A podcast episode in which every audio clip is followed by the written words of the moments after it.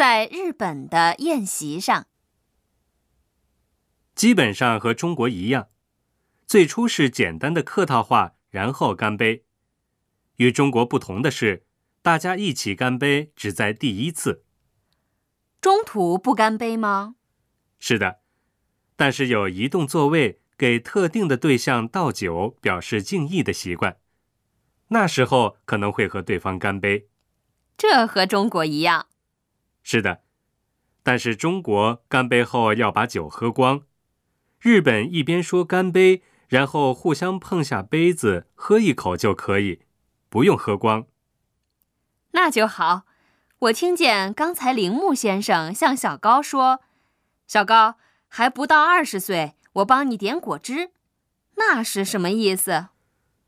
日本法律规定，不到二十岁不能喝酒。中国呢？没有这样的法律。小高虽然十九岁，但是高中毕业就是大人了，在中国可以喝酒了。